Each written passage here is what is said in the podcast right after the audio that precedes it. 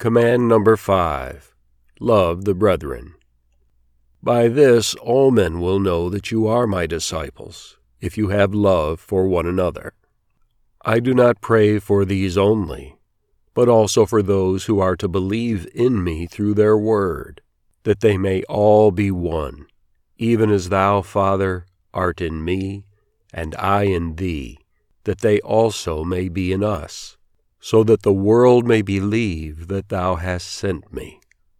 John 13:35, 17, 20 through 21. Jesus makes two of the most shocking statements of his ministry on the night before his death. They are recounted only by the Gospelist John. Though Matthew was also there that evening, it clearly took not only an eyewitness, but one like John, with particular insight into the Lord's heart to capture the powerful essence of this pivotal message that Jesus wanted to leave with his disciples on his last night with them. Christians tend to think of the Great Commission at the end of Matthew's Gospel as the Lord's singular evangelistic mandate. But though the challenge to make disciples of all nations was his final recorded charge, it was not his most important. A more significant challenge came in the upper room.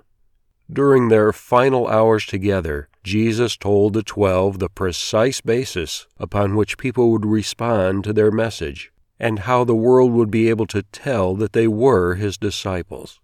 And then, in a mighty prayer to his Father, which he allowed them to hear, he illuminated yet further how the world would come to know that he came from the Father and was himself the Son of God.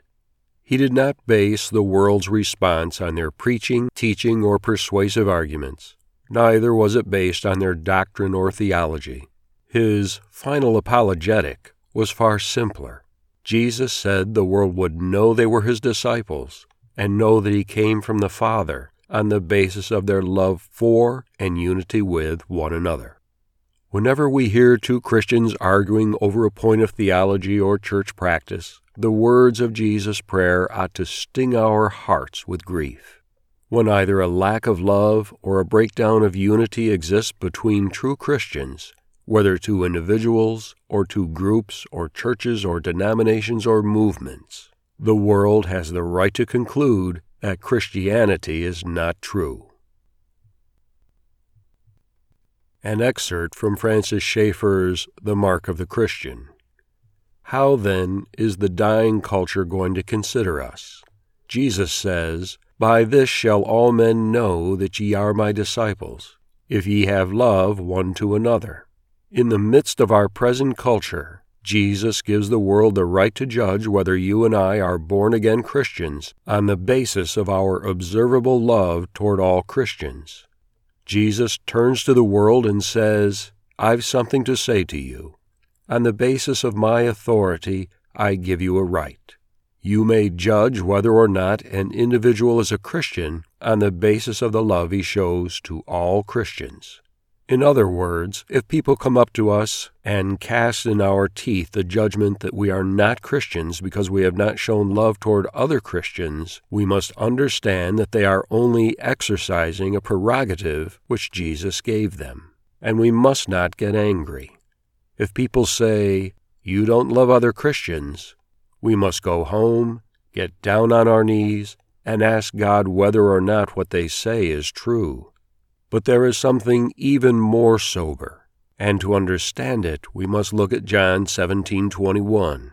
Here Jesus is stating something else which is much more cutting, much more profound. We cannot expect the world to believe that the Father sent the Son that Jesus claims are true and that Christianity is true, unless the world sees some reality of the oneness of true Christians. God, bring to my remembrance this day the command of Jesus to love the brethren. Remind me that in doing so I demonstrate to the world that I am your disciple. Remind me that when I fail to love the brethren, by disputation, by criticism, by judgment, by sectarianism, the world has the right to conclude that I am not a Christian at all. Give me opportunities to practice such love by demonstrating visible unity with other Christians who believe differently than I do. Remind me that the world will come to know that Jesus came from the Father, not from my proclamations, but by observing my oneness with other Christians. Give me opportunities to learn that Christians of differing perspectives and outlooks are all required to love the brethren in unity. Thus, Heavenly Father, by my demonstrable love for other Christians, may I be an instrument in my small corner of the world for the ultimate salvation of mankind. Amen.